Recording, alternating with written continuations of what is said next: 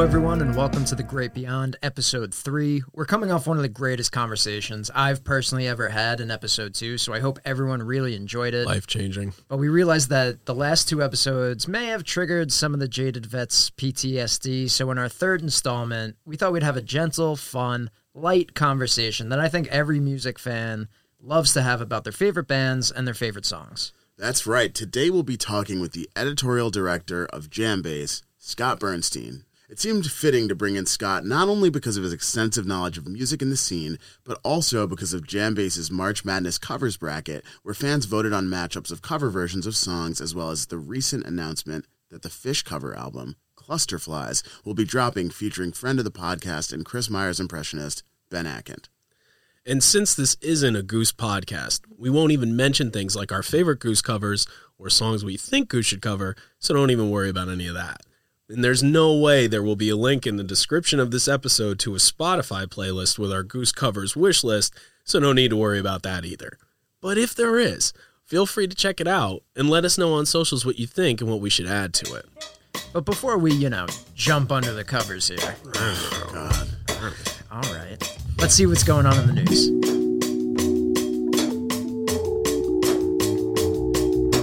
So, Greg and I are looking extra tan today because we just returned from the tropical paradise of the live oak forest down at the Spirit of Suwannee, where not only do we get to see a lot of our favorite bands for the first time in who knows how long, we got to meet a lot of cool new people and captured some great conversations throughout the weekend. I didn't get to meet any of these cool new people. I just no? want to make that known to all the you- listeners out there. What did you do at home? I can't really describe what I did at home. It's it's similar to what I do most nights by myself in the darkness of my apartment. So This you know, is we'll a podcast for leave it at families that. as Yeah, well. So we'll leave it at that. Yeah, that's right. So be on the lookout for episode four coming soon to a theater near you, where we break down the weekend and play back some of our favorite conversations.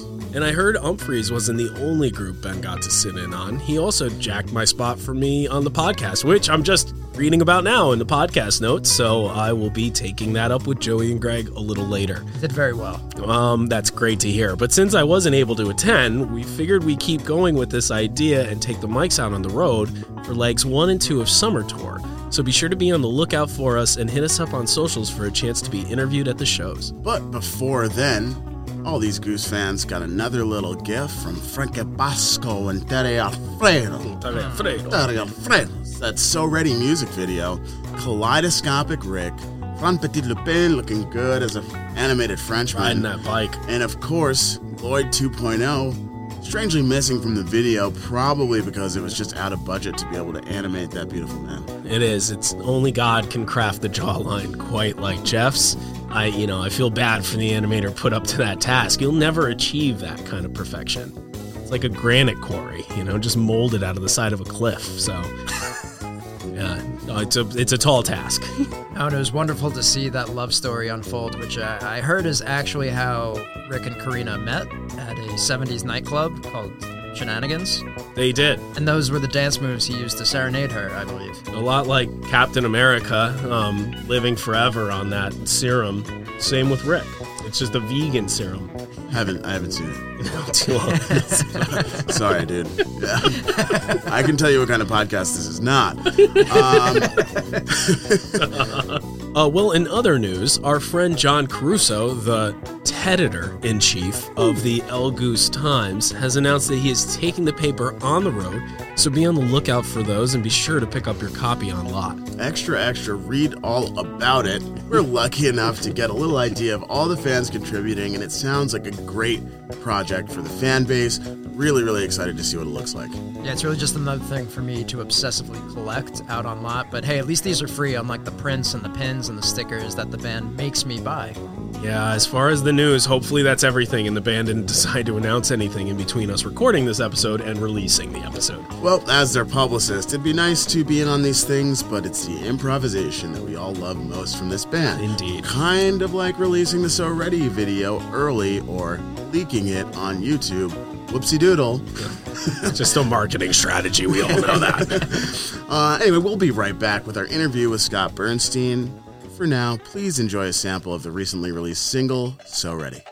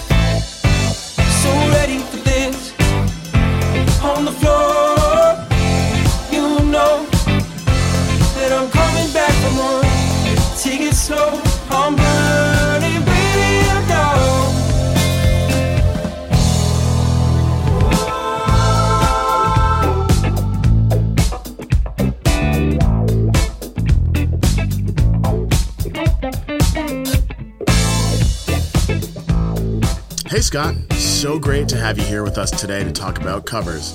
Coincidentally enough, Jambase actually has a compilation of covers coming out soon on vinyl that a lot of incredibly talented artists and Ben Atkind, who is pretty good too. He's all right. Will be uh, part- he participated in making. Um, so I figured we could start off by having you give us a little bit of rundown on the details for this exciting upcoming release. Sure. Well, a few months after the pandemic took hold and we saw that some of Jambase's usual income streams have taken a hit, we wanted to come up with a, a, way to raise income in a fun and creative way. Thus was born Clusterflies, a compilation celebrating Phish's Farmhouse album and other songs from that same era. We had a diverse group of artists, including Umphrey's McGee's Brendan Bayliss, Sylvan Esso, William Tyler, Amy Helm, Chris Forsyth, Lindsay Lou, Strand of Oaks, Ryley Walker, and the super group led by Tim Palmieri that, as you mentioned, included Ben on drums that each contributed Phish covers to the compilation. And Clusterflies is available for pre-sale at clusterflies.com through May 3rd, featuring artwork created by uh, Jim Pollock, who many people know is a longtime Phish collaborator. Um, and a, a, separate Clusterflies uh, Pollock poster is available to bundle with the triple gatefold 180 gram vinyl edition. And there's also a standalone vinyl edition without the poster and um, high res digital version that can be downloaded as well. And we're so happy with how it came out. And I want to shout out Jambase's CEO, David Onigman, for doing a fantastic job steering the project. And we're, we're really thankful for all those who supported Jambase to ensure that we'll be around for a long time to come. And a new track drops each day through the end of the month, and as well as episodes of the Jambase podcast featuring deep dives into the history of each song. Oh, very cool. Yeah, very cool. Yeah, I'm really excited to hear how that turns out. One thing I was curious about, and this may just be totally by coincidence, but it has been 20 years since that album Sharin' in the Groove came out, which seems like a very similar project where it's a lot of artists that are either influenced by Phish or just influenced Phish themselves playing Phish songs. Was that at all related to the creation of this project? Is that at all an inspiration, the fact that it's been 20 years, or is that merely just a coincidence that I'm noticing? No, I, I got to admit, I didn't realize it was the 20th anniversary of Sharin' okay, yeah. Groove until you brought it up, uh, which in, in, itself is a fantastic compilation. Yeah, and we're all big Phish fans too, so we're all looking forward to that album coming out. Um, so to get into the cover conversation a little bit with you, Scott. So I think there are some obvious reasons why people like covers so much. Um, to me personally, it's usually a favorite song by a different band that can make it new and interesting and feel fresh again, for example. And Goose does a really good job of putting their own spin on covers and picking great songs to covers. Um, so from that perspective, it makes sense that fans would maybe want to hear them play some of their old favorites from other bands. You've grown the user base at Jambase quite a bit over the years, and based on how many covers you guys have covered, it stands to reason that people really must love covers and not just when Goose plays them because I did notice that in the Jambase collection of music news, there was almost 3,000 results that came up when I filtered by cover songs. So that's a lot of cover coverage, if you will. I had to had to make that terrible joke. So, so Scott, what do you think are a couple major reasons why people love covers so much that it's considered print worthy when bands bust them out? Well, usually when bands focus, usually bands do focus on originals. So if they're playing a cover for the first time or the first time in a long time, that in itself is newsworthy. And also, as you said, music fans typically love covers. So if we come across a video of, say, Julien Baker covering Radiohead's Everything in Its Right Place for, for Sirius XM, we're probably more likely to write that up than if she just played an original for them. Right. Yeah, that totally makes sense. And I mean, we get one part of the reason, part of the genesis for this episode is that on our fan groups, we hear this topic of covers come up all of the time, and all of the Goose fans will know about that pretty well. But you know, it kind of to some of us, it never really it never really gets old, um, and it does kind of create a fun, positive discussion for fans to get to know each other. What are some of the other ways that you think that kind of conversation comes up, and why does it precipitate so much amongst so many bands and fans? I think it's a good entry point into learning about a new band. It, you have a, a familiarity with the song that they're playing, but you still get to hear what a band like Goose brings to um, their interpretation of a cover. So I, I think that's a, a, big part of why people love love covers so much, and well, again, it makes an easy entry point to learning about new artists. Yeah, definitely. I feel the same thing. I tell everyone I meet when I'm talking about Goose is there.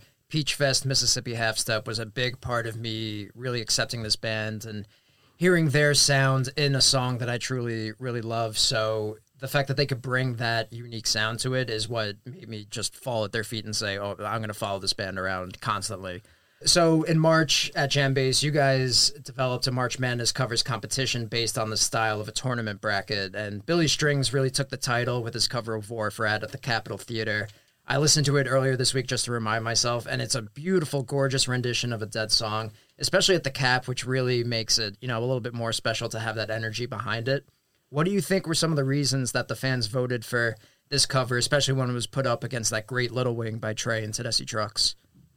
Yeah, I was really surprised by that result. We were just hoping that it wasn't going to be Phish's Boogie On versus yeah. Trey. and so, I mean, Billy Strings, he's so hot right now, so as, hot as right they say. Um, it's been wild to see how, how big his fan base has grown. And add that to the popularity of the Grateful Dead and the spot on rendition of Rat uh, that Billy and his band turned in. And I guess you got yourself a winner. It is really a great cover, by the way, for anybody who hasn't listened to that. Jambase has all these covers from the brackets up on their website, so do check them out. Speaking of Wharf Rat, going off the Dead thing, might as well go back to the Grateful Dead and how they really brought covers to a live sense. I know, you know, covering music has been a thing since music has been a thing. I mean, a lot of composers put their sheet music out there to get as many people as possible to play it. That was kind of the point of writing music, but the way they the dead really brought it into the live sense of we have such a huge catalog of music both original and covers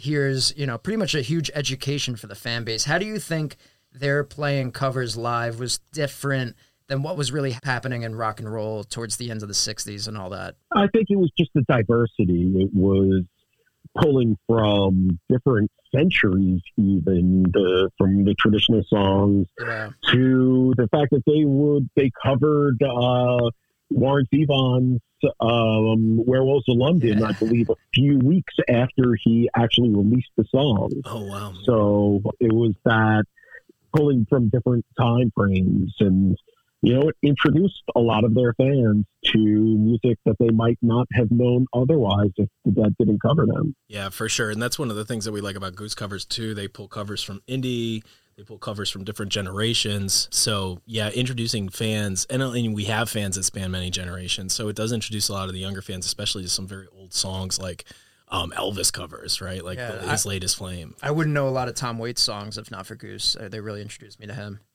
So even though this podcast has nothing to do with Goose, um, I feel that I should know that Goose was in the competition with Tomorrow Never Knows, Beatles cover that they did a great job with at Goosemas in 2019. So they got knocked off in the second round by a killer cover of Kashmir by Umphrey's with Kanika Moore, which I yeah, it's just they, not fair. They didn't stand a chance. Um, well, one thing that I really liked about the setup for the tournament that you guys had going on at Jambase was that at least in the first round, you pit the same cover song by different bands against one another. Um, Goose was up against P4 for the version of the Beatles tune. Umphrey's was up against Dopapod's, Kashmir that included some horns, etc. Um, so finding the same covers by multiple bands was obviously one aspect that went into picking the covers for the tournament. But I was interested in knowing what else went into that selection process for picking bands and picking songs.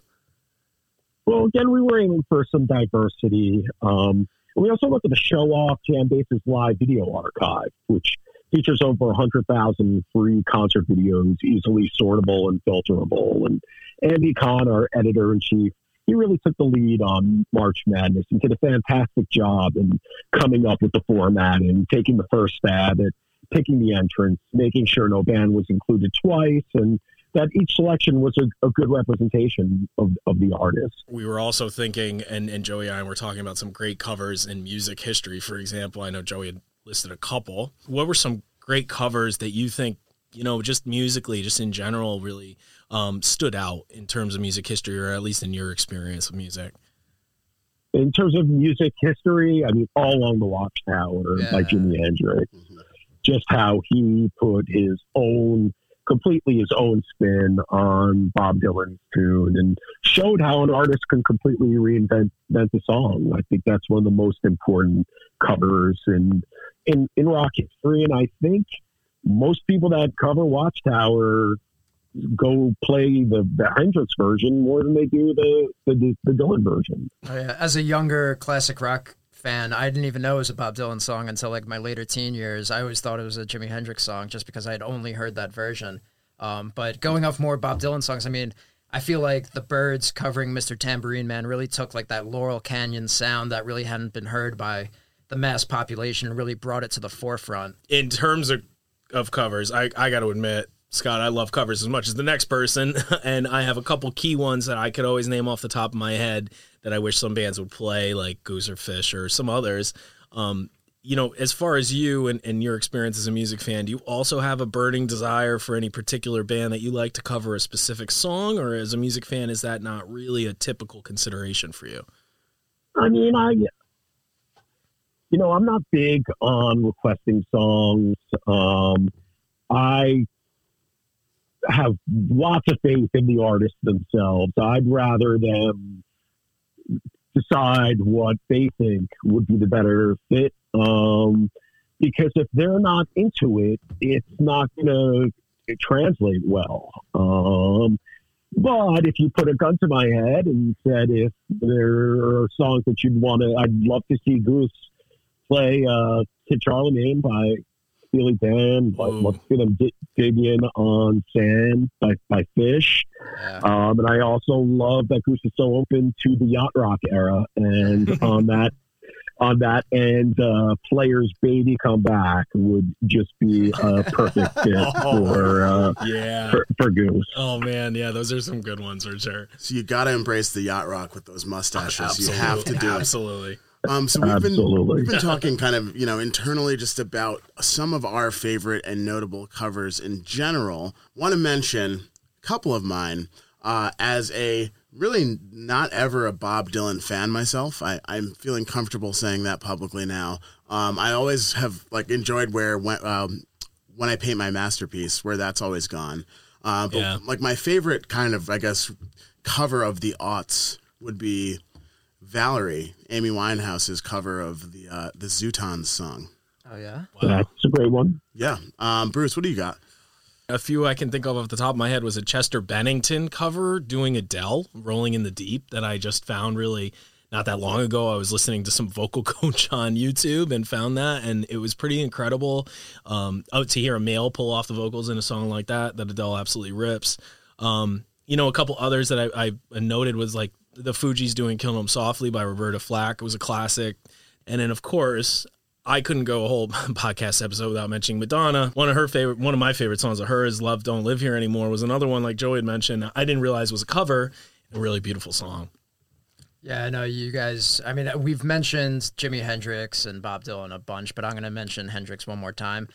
Scott, you mentioned that the Dead covered Werewolves of London just after it came out. One of my favorite covers is Hendrix doing Sgt. Pepper three days after the album came out. Yeah. with Paul and George in the audience, which is one of like the ballsiest moves you could possibly make, but it's so perfect for I think the discussion we're talking about where it's just you know, it's going beyond people's expectations, looking at what's established or what's considered quote unquote sacred and just saying, well, you know, I don't care about these established rules. I'm going to put my own spin on it and you can like it, you can not like it, but here it is. And another one that's a huge cover of mine is Wilson Pickett's version of Hey Jude, which he did down in Muscle Shoals with Duane Allman, which uh, legend has it got Duane Allman and Derek and the Dominos once Eric Clapton heard that solo. Oh wow. Which, which uh, It's a great choice. It's bold to say that I like a Hey Jude more than the Beatles version of Hey Jude, but you know, fans can complain in the comments if they want, I guess. But I'm, I'm going to stick with it. But Scott, do you have any just general covers that really stick out in your minds that you go back to and you go, I could put it up against the original, and this one's always going to win out?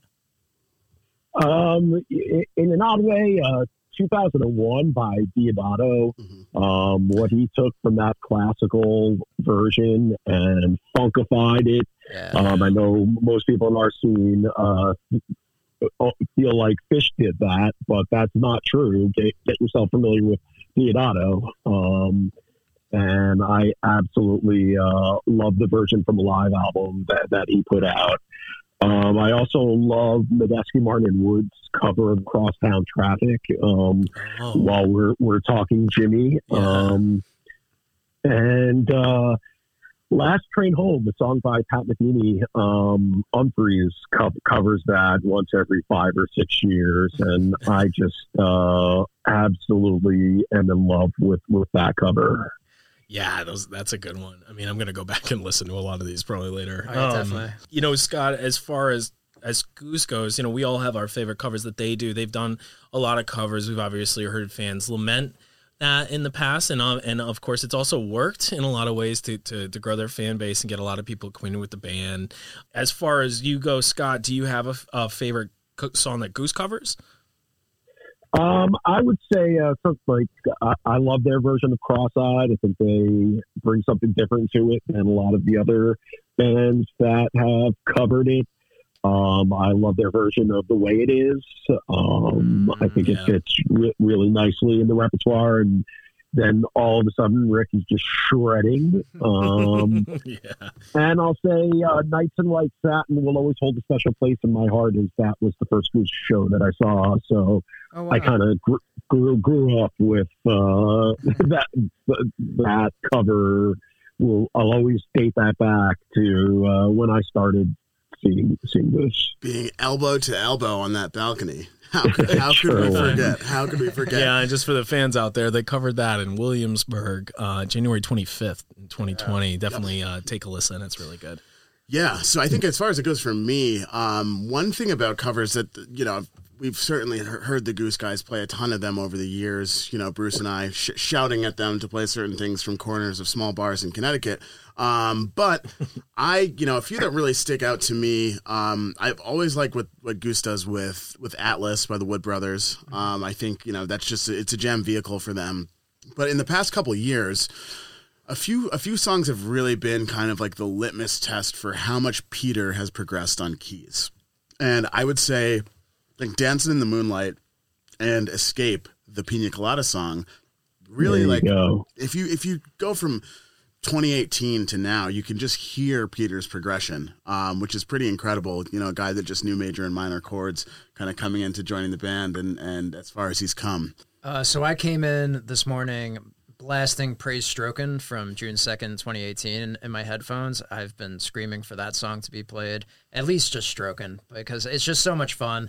You know, I believe Peter was shirtless when he was singing this, so I'm so sorry I missed that. But it was so uh, perfect for, I think, where they were. Like that show, I, Peter and Rick have noted in the past that it was a monumental show for them. That the fact that they drew this huge crowd down in Covington, it really became like a home place for them.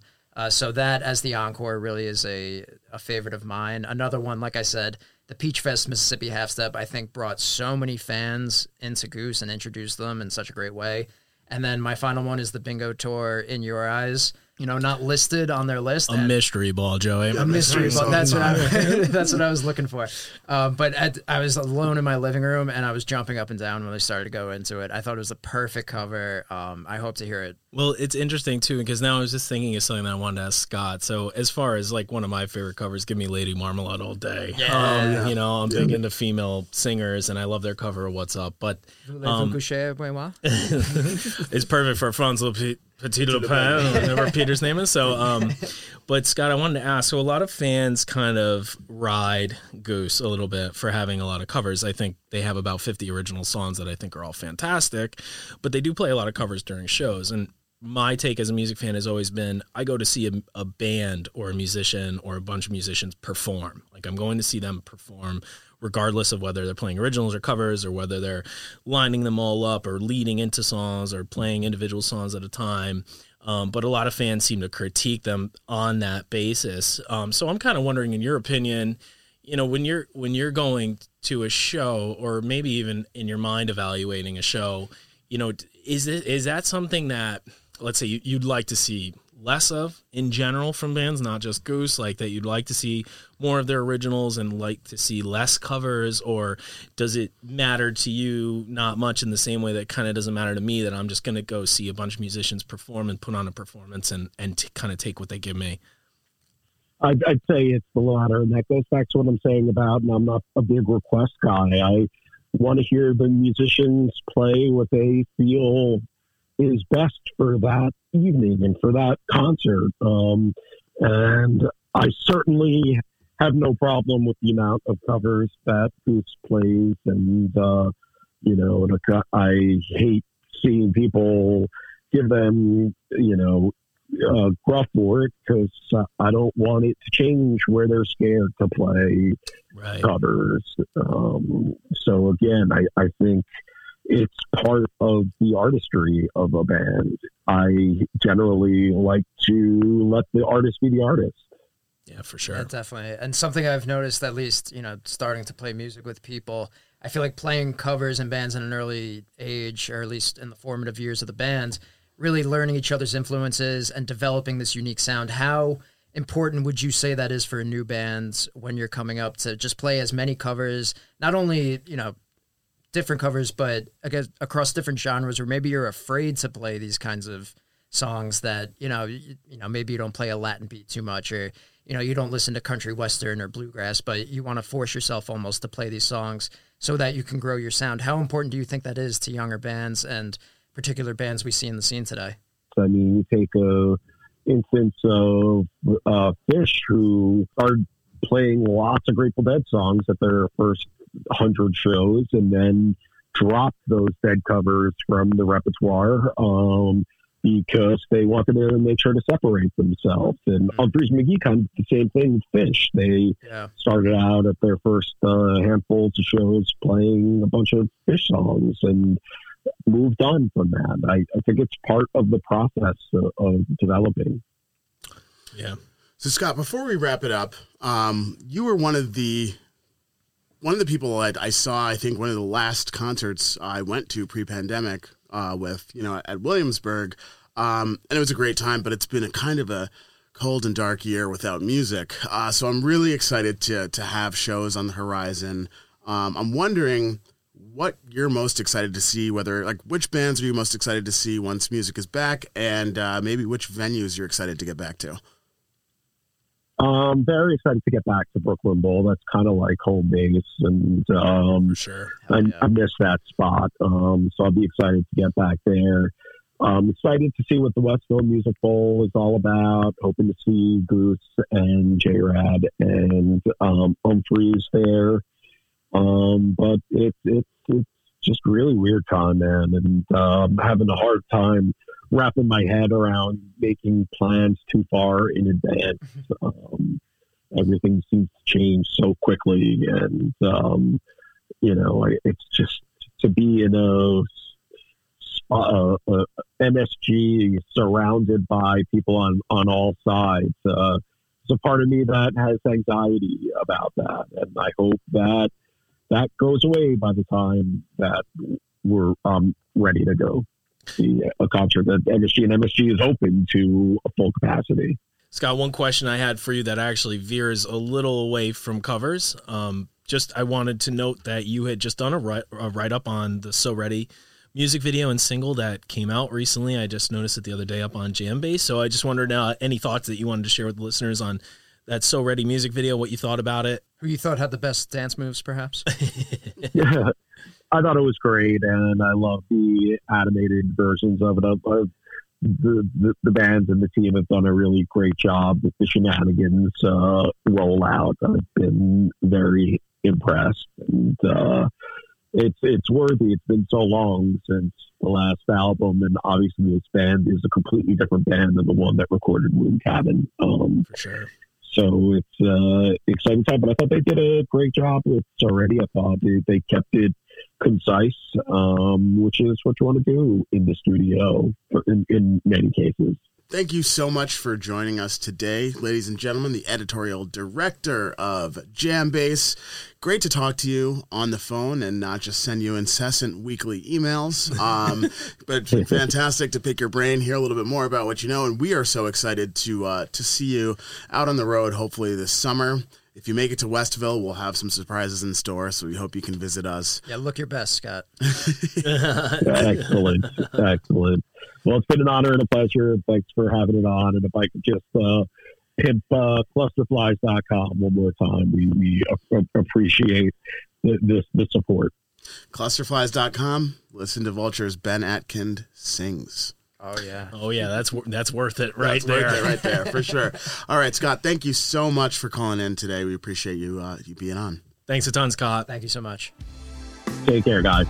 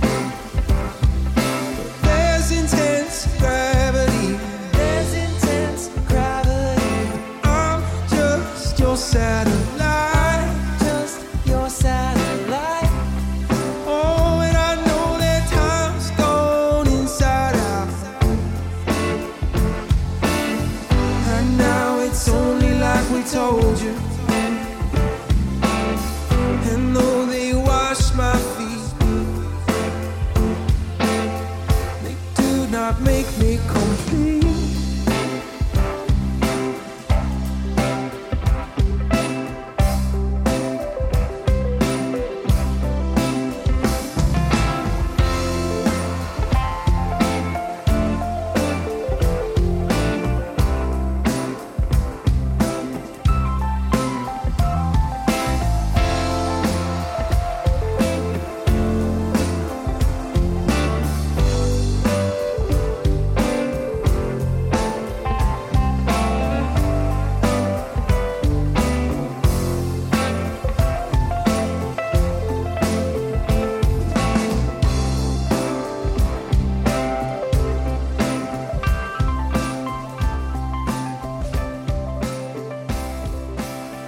To thank Scott one more time for joining us. We talked a lot about the history of covers and the importance of covers to audiences. But since this is one of the hottest running topics in El Göose, Hot. hot, hot, hot, hot, hot, we thought we'd like to give you some songs that we've been begging Goose to cover over the years. So, if I may, I've been yearning for Kiss from a Rose by Seal. Can we get a little taste of that right now? Th- thanks, Rob. Oh, I meant like an actual clip of the actual song, not you guys to sing it for. Okay. I thought it was. I thought he was asking for us. They'd do it better than I I'm would. sorry. So why that choice though? Um, so I always thought I so I had that that album, Seals album when I was a kid. I loved it. I always thought maybe one day I'd start a cover band called uh, Sea Lion, Seal Experience. um, but you know, those days are gone. I've settled into my role as a podcaster slash publicist. So instead, I'll try to live vicariously through Rick. You picture Rick singing the song? Any key moments while they're playing the song you'd like to see? Theatrical moments? Yeah, I'd love to see uh, Peter descend from the ceiling dressed as Batman. As wouldn't we all? I'd like to see Jeff with a rose in his mouth, you know, kind of like crawling on the stage like cats, you know, like crawling towards Rick as Rick like sings him into a lullaby, into a sweet romantic lullaby. I think somehow Jeff would figure out a way to play that rose rhythmically. Yeah, maybe even Jeff could. He's got the grit. He does. That yeah. That rock the Casbah. I mean, he's got it down. Anyone else with a more serious response? Yeah, how about you, Bruce? uh, well, if we're going to me, it's definitely not going to be a more serious response. I mean, there honestly are a ton of songs that I've wanted them to cover over the years. Soul Kitchen by The Doors is one of them that I think would be super cool. They could make it modernize it a little bit, super funky. Potentially something like uh, even dancier, like Neutron Dance by the Pointer Sisters, which I think would be pretty cool. Um, or Caribbean Queen, something like that, something disco-techy. But really, I want them to cover Madonna really badly. And there is a Madonna song off her debut album, simply titled Madonna, called Heard of it? Burning Up.